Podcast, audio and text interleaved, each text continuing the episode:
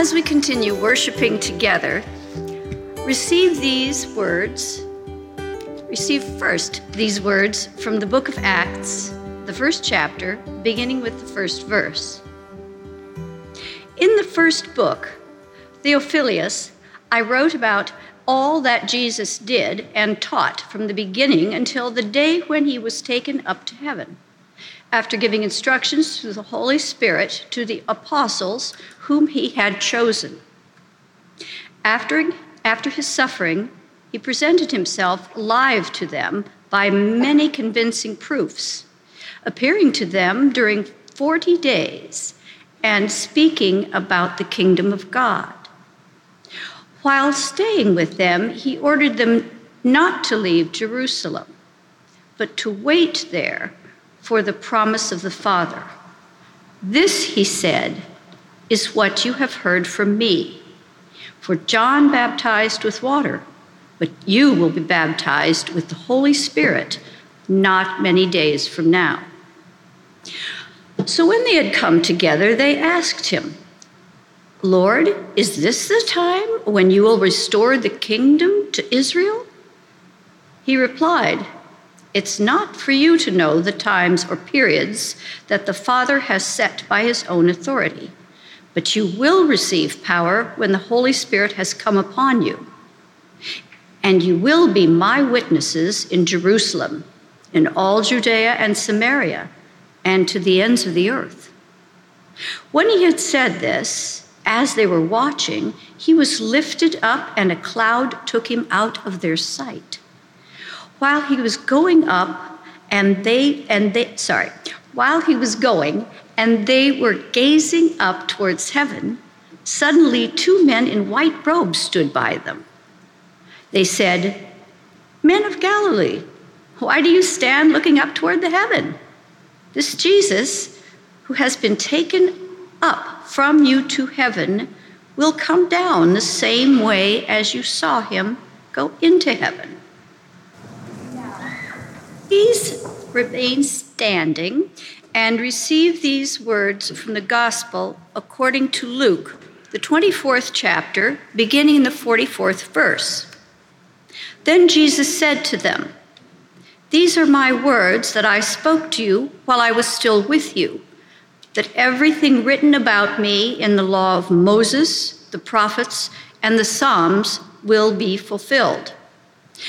Then he opened their minds to understand the scriptures, and he said to them, Thus it is written that the Messiah is to suffer and to rise from the dead on the third day, and that the repentance and forgiveness of sins is to be proclaimed in his name to all nations beginning from Jerusalem.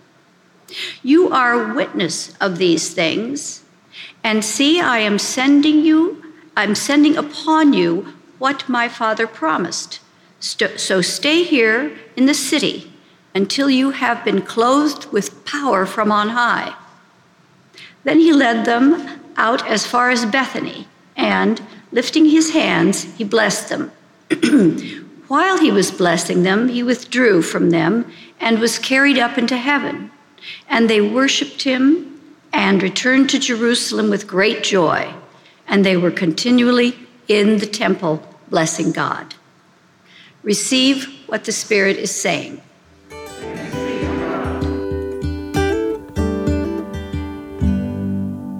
Good morning on this seventh Sunday of Easter, when we also celebrate and mark the ascension of the Lord. My name is Reverend T.C. Morrow, and I am glad to serve on the extended clergy team here at Foundry. That means I have another uh, full time uh, ministry with a human rights organization, and am glad uh, to, to be amongst us here at Foundry as well. Before getting to our topic of the day, a brief word this Memorial Day weekend. As any of us honor members of the military who paid the ultimate sacrifice for their country, know that there are family members and veterans amongst us, some of whom we know their stories and some we do not. For some, the loss or losses are very recent and others, it's been decades. Our prayers are with all who mourn and remember today and tomorrow and all days. There is much talk in the United States about military service to protect our freedoms. Let this be a weekend for those who call ourselves Americans to reflect on our country's true past with realities far from our stated ideals. After the recent shootings in a grocery store in Buffalo, a church in Laguna Woods, and a school in Uvalde, alongside countless others and other preventable so called tragedies. Let this be a weekend for those of us who call ourselves Americans to reflect on our country's true present with realities that we know are far from our stated ideals and to gather courage and political will to help our country be just a little bit more of what we long for it to be. Let us pray. May the words of my mouth and the meditations of our hearts be acceptable to you, O God, our rock and our Redeemer. Amen. You know that little spinning wheel as a program is trying to load on your computer? Or that feeling when 45 minutes have passed and you are still sitting in the waiting room at the doctor's office? This week, I read about an office building in New York City in the 1950s, a a tall skyscraper that had major complaints on the wait times for the elevators. Now, this, you'll need to remember, is long before we could simply pull our smartphones out of our pocket or purse and pass the time. The building management installed floor to ceiling mirrors near the elevators, and the complaints virtually vanished people looked at themselves in the mirrors and they it was enough to occupy their minds during that time and not let themselves get bored. Now waiting for something can certainly be full of boredom and impatience and also possibly great anticipation and in some cases great dread.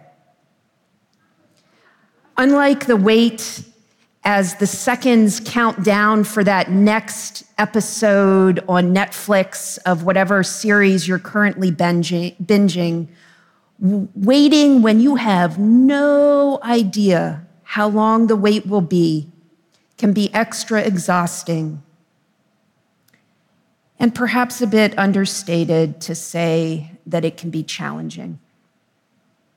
We experience everyday type waiting from the time for the coffee to brew or the tea to steep in the morning, to the grocery store line, to a friend or coworker running late. And then there's that other kind of waiting, waiting for college acceptance letters, for an invitation to a job interview, for the biopsy report for word on how the surgery went. Just a few days from when it is possible that a long wait in my life will be over, or at least move to the next chapter in official terms, I have spent a good deal of time these last few weeks reflecting on what has gotten me through when I did not know how long the wait would be. I'll come back to some specific reflections on my time pursuing ordination in the United Methodist Church. But first, let's look at our scripture texts and some sources to nurture and tap during periods of waiting. Our scripture texts from the very end of Luke and the beginning of Acts describe periods of waiting. In both passages of these companion texts by Luke, that describes some of Jesus' encounters with the disciples after his resurrection, Jesus tells the disciples that they are to wait in Jerusalem to get the power that is coming from God. Now, we'll hear more about that next week as we celebrate Pentecost. For today, in the passage from Acts, the disciples ask Jesus a big picture question Lord, is this the time when you will restore the kingdom to Israel? We long for a yes from Jesus. A yes that means an end to suffering and pain, and yes that means an end to war and all that divides us. A yes that means an end to school shootings. A yes that means an end to racism and misogyny, homophobia, transphobia, nationalism, and all that spurs hatred and scorn. We long for a yes from Jesus. And instead, Jesus says, It is not for you to know the times or periods that the Father has set by his own authority. The disciples want to know when all that Jesus has been teaching and preaching about is going to be ultimately fulfilled. Instead, Jesus tells them that some help is coming in the form of the Holy Spirit so that they can be Jesus' witnesses to the end of the earth. The disciples want to know how long the wait will be and Jesus instead reminds them of their mission. When I looked at this morning's passage from Acts in the original Greek, I was struck by the use of two different words related to time in Jesus' answer. Perhaps you know these words chronos and kairos are both used. In the ancient Greek, chronos was used more to mean the linear earthly time a quantitative concept, and kairos was used more qualitatively to indicate the right or the appointed time. Some theologians talk about kairos time more as God's time, the time when things might align in order for something to take place. And Jesus says, It is not for you to know the times or periods, the chronos or kairos Jesus says we are not to know how much chronos, how many minutes or days or years or indeed millennia. Jesus also says it is not our business to know the kairos, the opportune time for when the kingdom will be fully manifested. And so we wait, not knowing how long the wait will be. Along with those early disciples, we have to figure out how to live in the already but not yet days. We have to figure out how to hold on to hope and not fall into cynicism when we experience glimpses of the kingdom, but know that there is to be so much more. For getting through the everyday waiting and the much more significant times of waiting that we may experience in our lives, I think that we can draw from some of the same well springs. This morning, I offer a few that I would suggest we can nurture and draw on, particularly to nurture through the small stuff so that we will be ready when the more consequential weights come in our life. First, nurture the wellspring of patience literally pause and take a deep breath. Learn what sets you off and practice practice for times when you know that will come. I have a teenager, well, two right with us right now. Uh, so um, this is something I've, you know, been able to practice myself. I know when that text is going to come that they're just five minutes late from curfew write that scathing email and then let it sit in your drafts folder. If you have never done this, do it. Practice waiting on the small things. For me, that might be waiting a couple more minutes to get through a time period until I open my favorite game app, Pokemon Go. For you, whatever it is. When we practice on the small things, the routine things, we can be better ready for the more substantial times of waiting. Second, nurture community. If you are not already in one, I encourage you to join one of Foundry's small groups.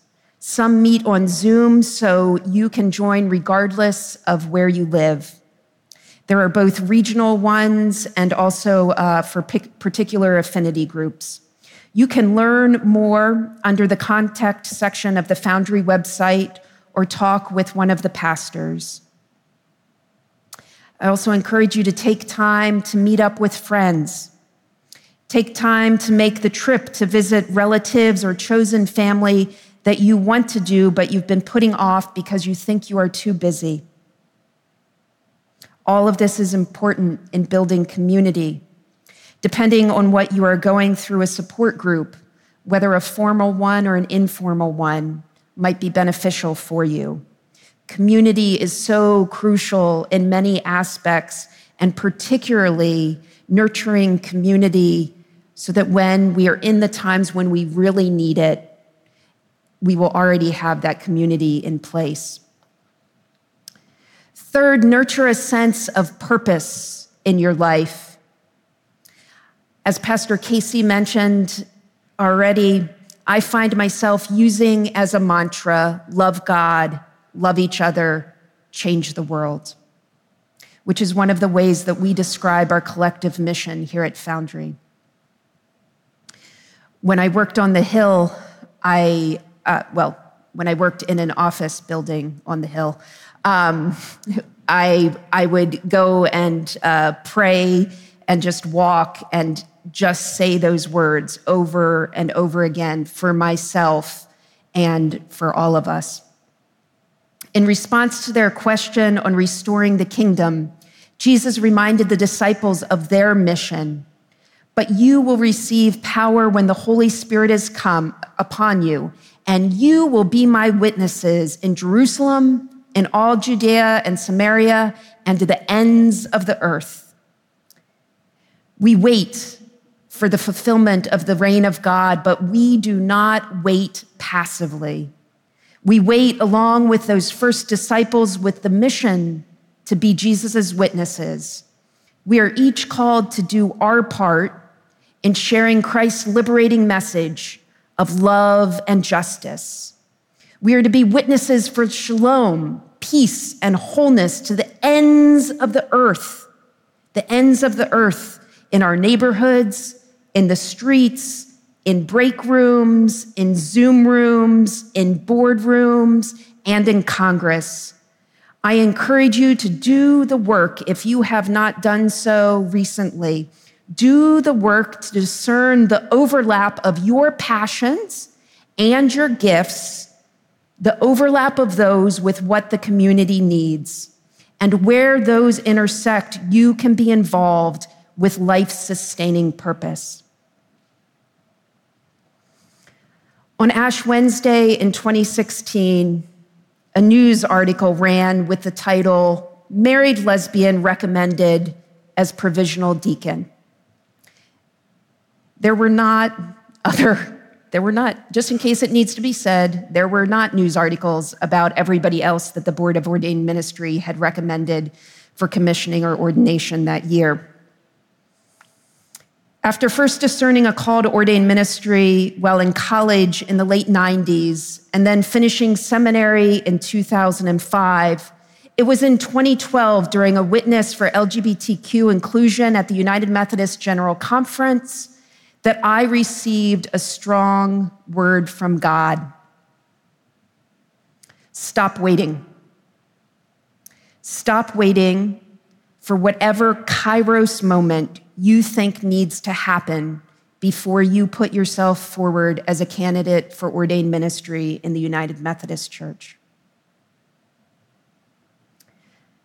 I will say that on that day in 2012, there is no way, as I talked with Reverend Dean Snyder and others from Foundry who were there as well in Tampa, there is no way that I could have guessed all that would transpire.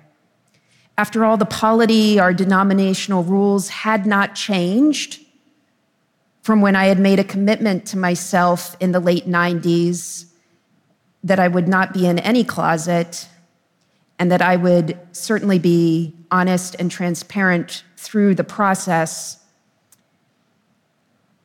The polity had not changed and has not changed, which is what I had thought needed to happen before I would put myself forward. However, I received a different message that day. And God telling me to go ahead and put myself forward gave opportunity for the Board of Ordained Ministry to further discern what to do with candidates in same sex marriages that might come before them. That news article in February 2016 was accompanied by another article describing that the board would hold all married candidates to the same standards, regardless of the gender of their spouse. And amazingly, things kept moving. And then they hit some bumps, which we won't go into at length or even in short today, but particularly as we ran into some bumps in 2016 and 2017 and 2018, people kept describing me as filled with patience and perseverance and fortitude and lots of other descriptors. And if you've ever had been in a similar situation of people describing you, you're wondering who is this person that they're talking about. I do know that I am a bit hard headed by nature, and I've certainly cultivated some amount of patience. And God continues to grant me strength when the wait for justice, but when the wait for justice drags on, it can certainly get tough and rough. my wife, Logan, who was here with us um, singing in the choir during the first service, uh, Logan and I, uh, next month marks Logan and I being here at Foundry. Uh, we had looked for a worshiping together, a worshiping community to join together as a young couple. Uh, next month will be 20 years that we've been amongst you and give thanks to God for that. My wife and other family members, the support of the Foundry community, and so many others, and a strong sense of purpose seeking to be a faithful disciple of Jesus Christ are what have buoyed me through 25 years of waiting. We can't think and pray our, our way to the world we want to live in. Thoughts and prayers have an important place, especially for faith communities, and I am the first one to call for a prayer vigil. But we know that so much more is needed. As our bishop, Bishop LaTrelle Easterling, said in a message this week, we must seek the courage to speak out and act against hatred, against violence, against all the oppressive evils that swirl through our culture, already creating the conditions for the next mass shooting. We must work to create a world in which all people are valued as beloved children of God. That is how we put our feet to our prayers. Those are the words uh, from Bishop Easterling, and uh, the, her entire message can be found at bwcumc.org. We are now three days before the scheduled clergy session and a vote that prayerfully will go well, and then the service of ordination is set for Friday.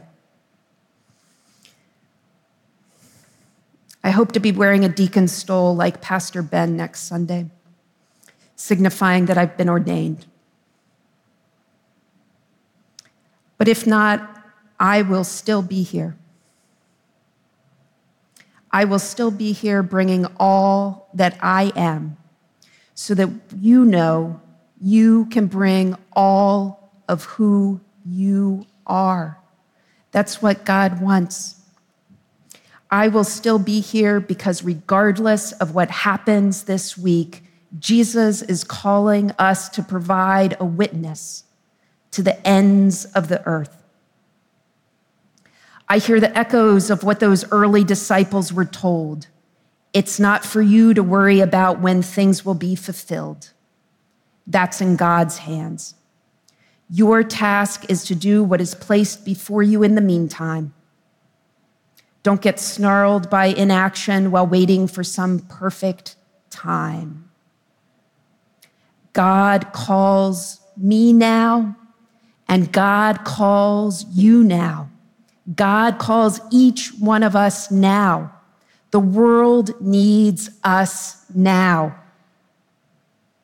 May God support each of us when life feels like it is stuck on that spinning, loading icon.